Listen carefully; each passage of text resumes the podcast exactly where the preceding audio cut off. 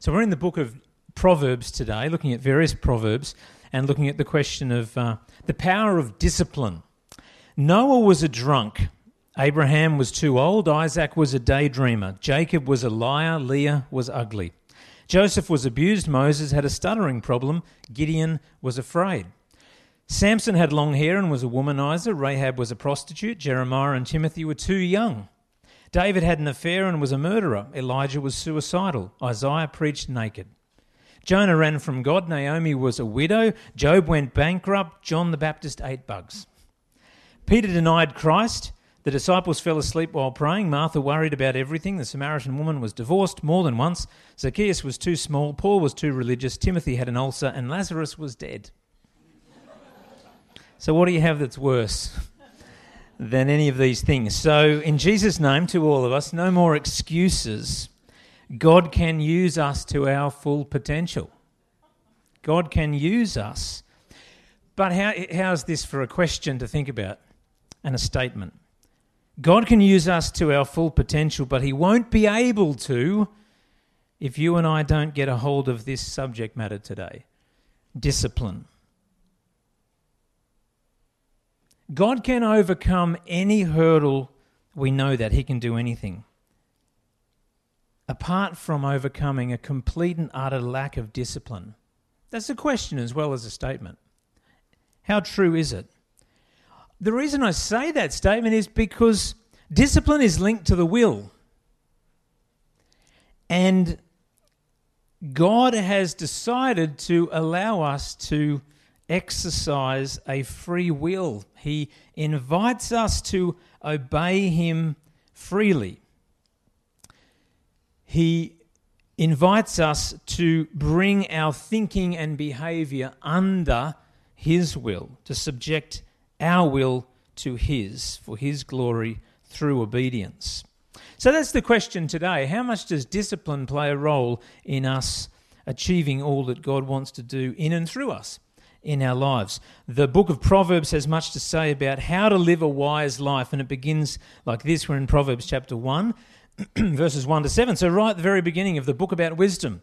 The Proverbs of Solomon, son of David, king of Israel. Why are they there? Why do we have this book in the wisdom literature? For attaining wisdom and discipline. They're right there together for understanding words of insight, for acquiring a disciplined and prudent life. That's why wis- the, the, the wisdom literature is there, so that we could have a disciplined and prudent life, doing what is right and just and fair, for giving prudence to the simple, knowledge and discretion to the young. Let the wise listen and add to their learning, and let the discerning get guidance for understanding proverbs and parables, the sayings and riddles of the wise. The fear of the Lord is the beginning of knowledge but fools despise wisdom and discipline. Wisdom and discipline, they are going together. Discipline is what it takes to get habits.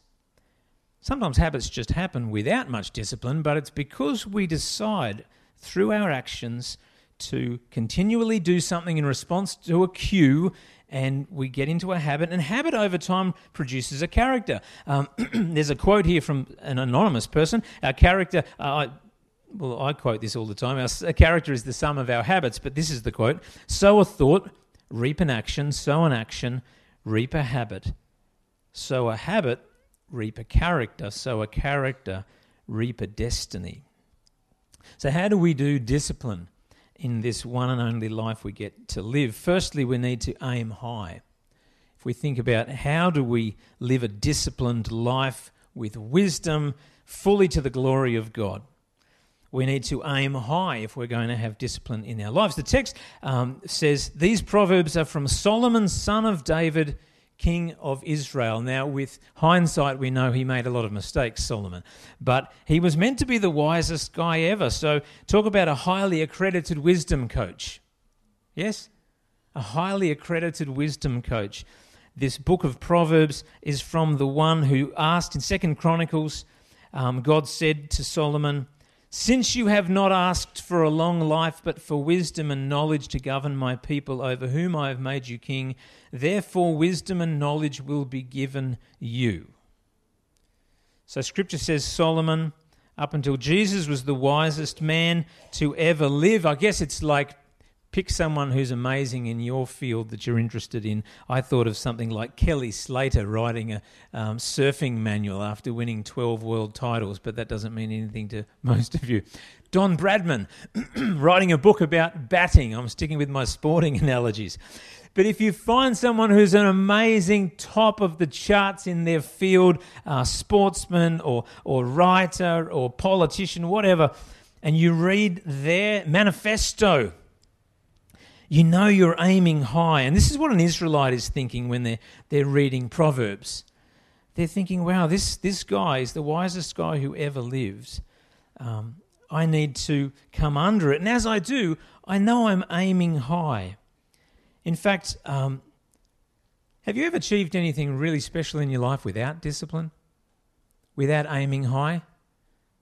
No one's saying anything, but most of us, it, it takes effort to aim up here, doesn't it? To really achieve something worthwhile. I don't know if you've read Malcolm Gladwell's book Outliers. I, really appreciate the book. It came out a little while ago, and he, he makes the argument for um, experts tend to have spent 10,000 hours in their subject.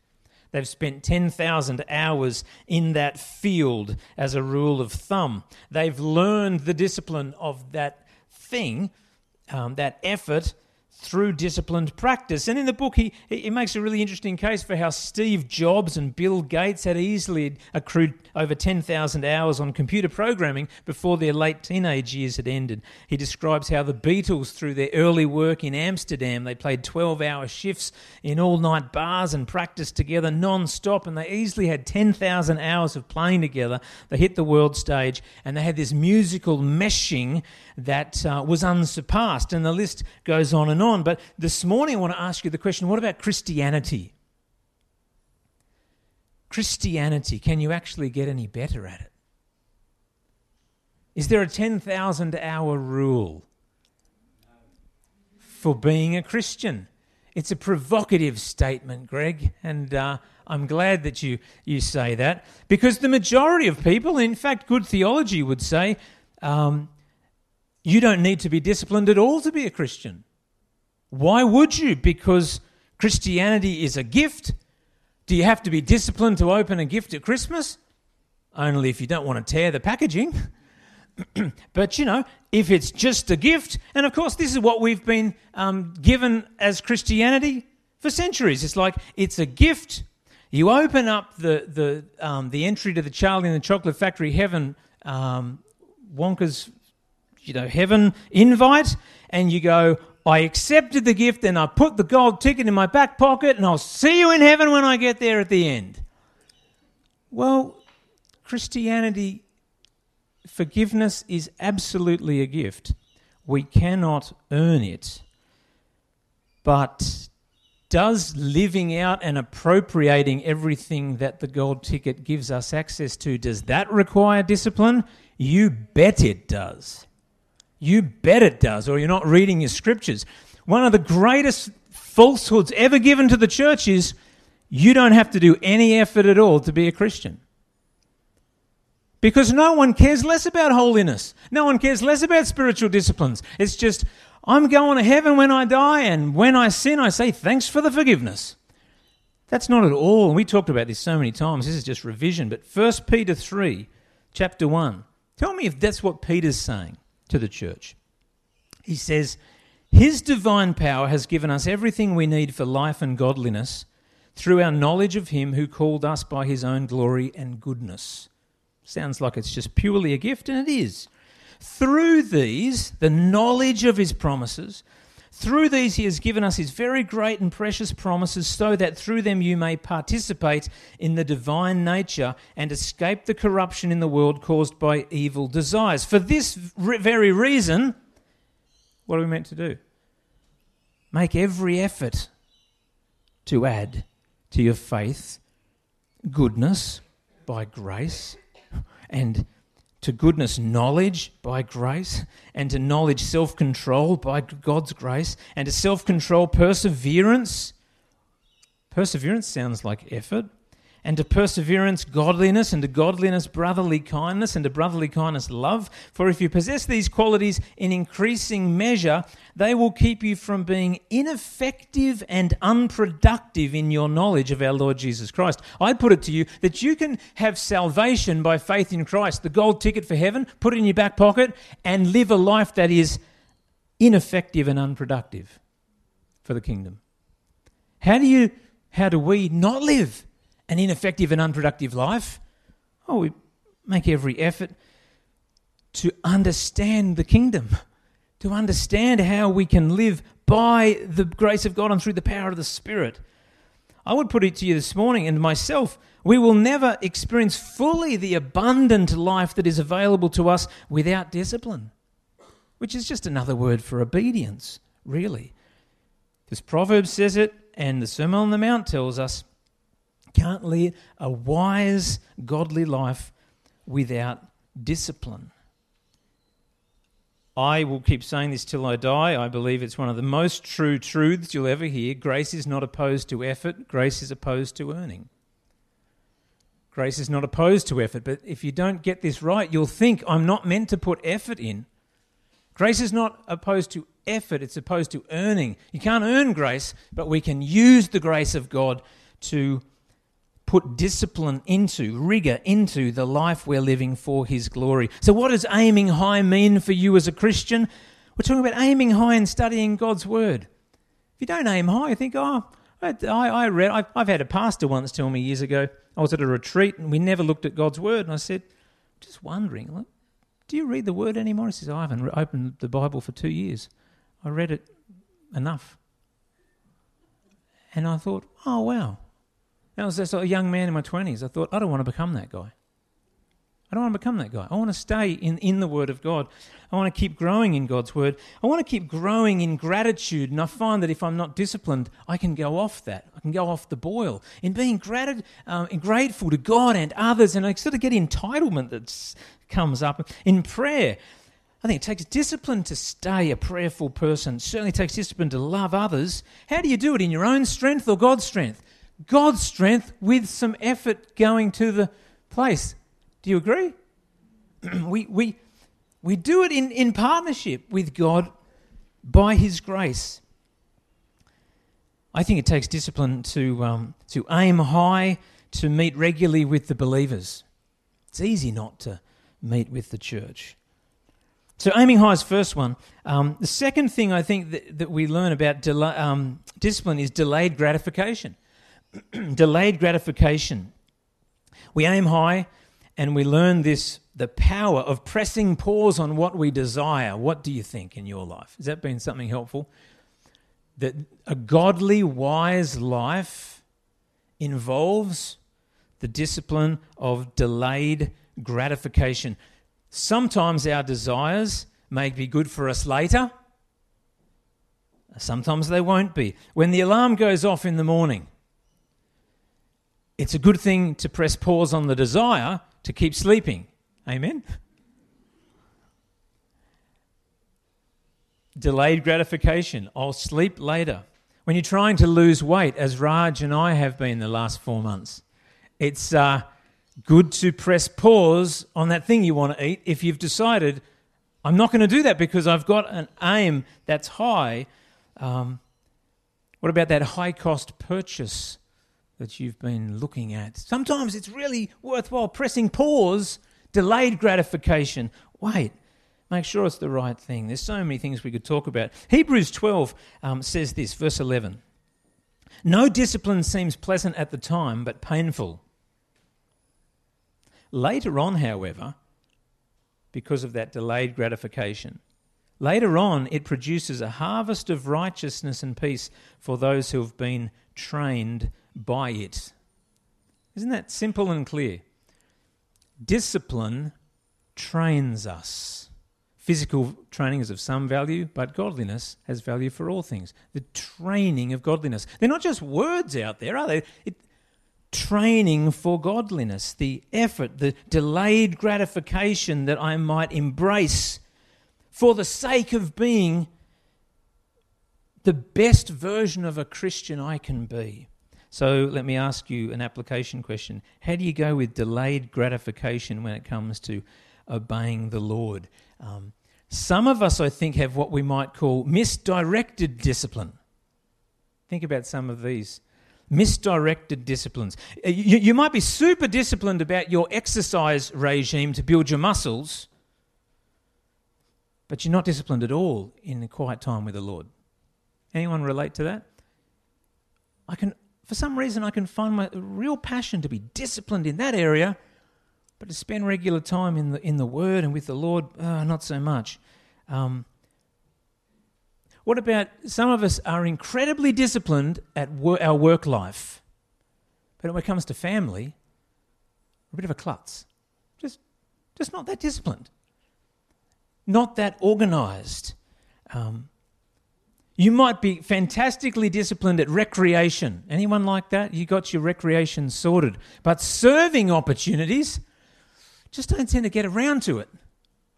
Do you know what I'm trying to establish? How's this one? This sounds harsh. You'd never turn up late for work or that thing you're really into, but when the people of God meet to worship, never seem to get around to turning up on time to worship Jesus. It's a discipline, isn't it? It is a discipline. There's no judgment in that, it's just a statement. Where do we um, find the best version of our disciplined selves? Proverbs 20, verse 4 says this, and this is a poignant proverb. Sluggards, sluggards do not plough in season, so at harvest time they look but find nothing. If, if you want to take away because you're ready to have a little snooze, just lock that one in your phone. I think that's all you need to take away from this message. That, that proverb. It's pithy. Sluggards don't plough in season, so at harvest time they look but find nothing. There are seasons in life where you've got to be disciplined and you've got to sow, isn't that right? You've got to plough and sow and work the field. And if you don't, later on, you come to harvest, there's no seed being planted. Anyone had kids in the room? Lots of us have had kids. The experts say you've got train up a child until about eight years old. New studies will tell us different things, I'm sure, but but I think all of us as parents would agree those early years, to some point in time, they're pretty important. And some of us come back and, and you know what? It, again, there's not judgment in this, it's just a statement. Maybe you had your priorities all mixed up when your kids were young, and then they come into adult years and you think, why aren't you listening to me? I think this proverb has truth.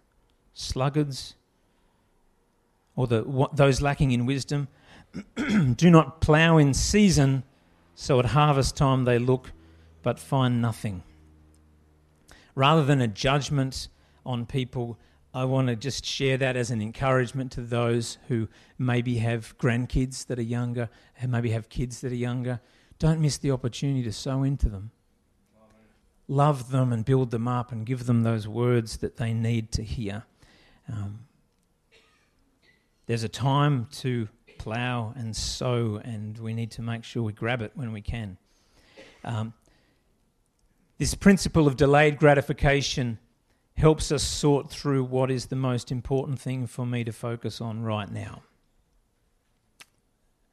We have to be wise in what we sow into.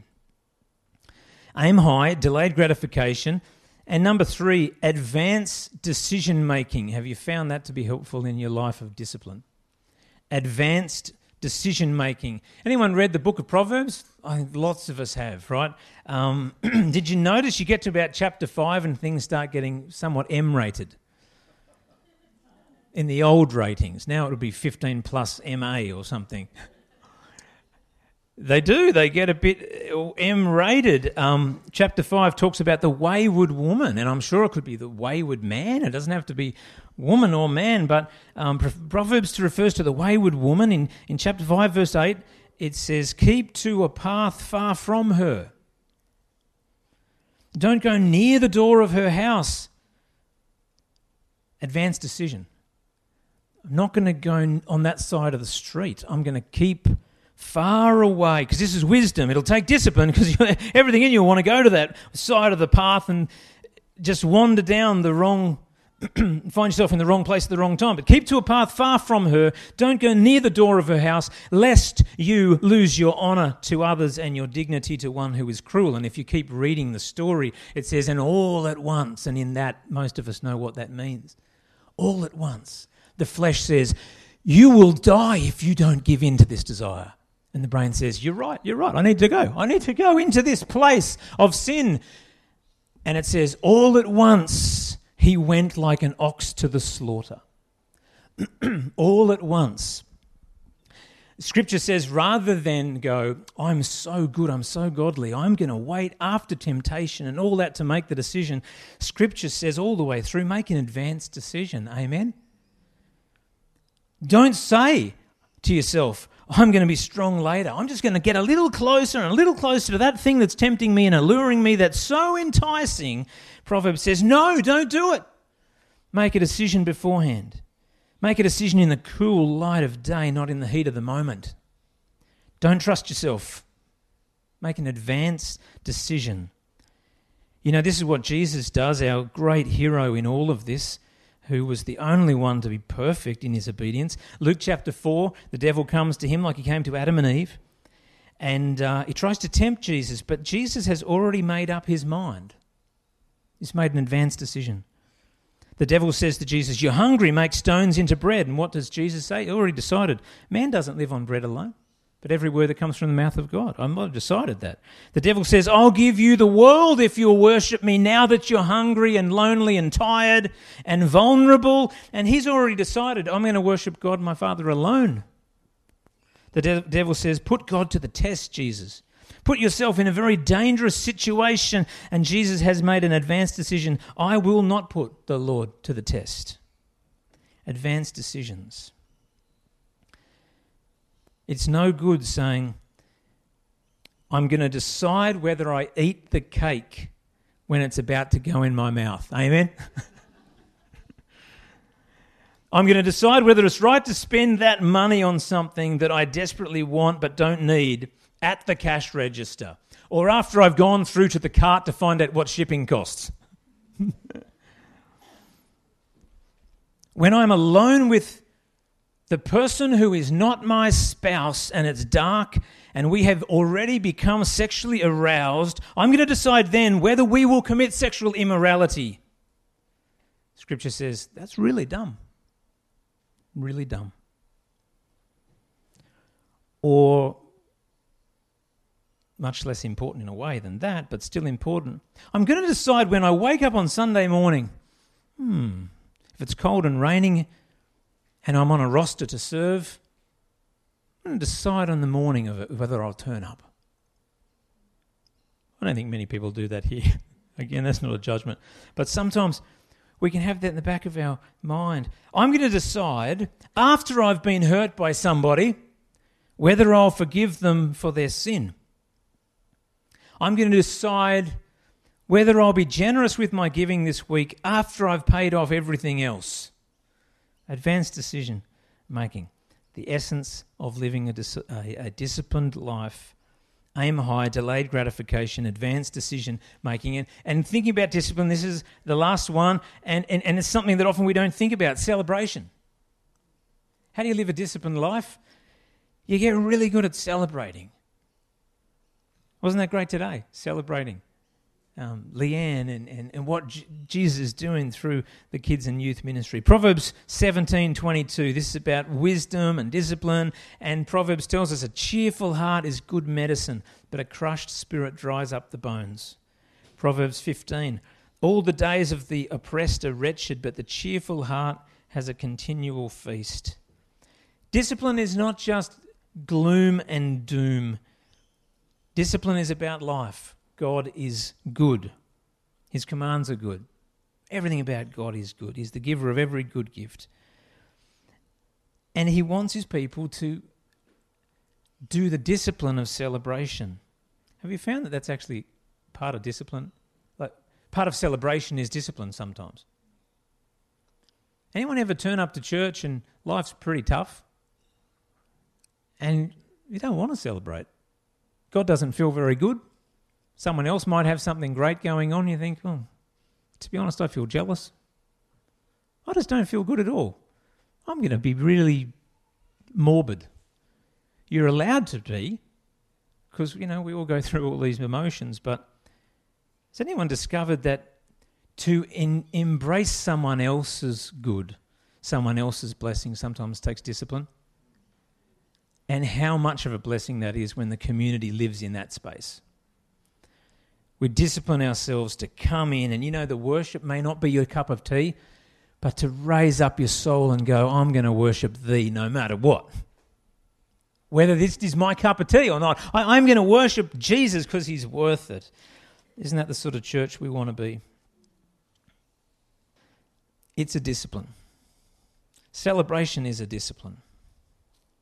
Well, we can be sure that um, we don't know what tomorrow will bring, but one way to be ready for whatever tomorrow brings us is to decide, Lord, by your grace, I'm going to live a Christian life.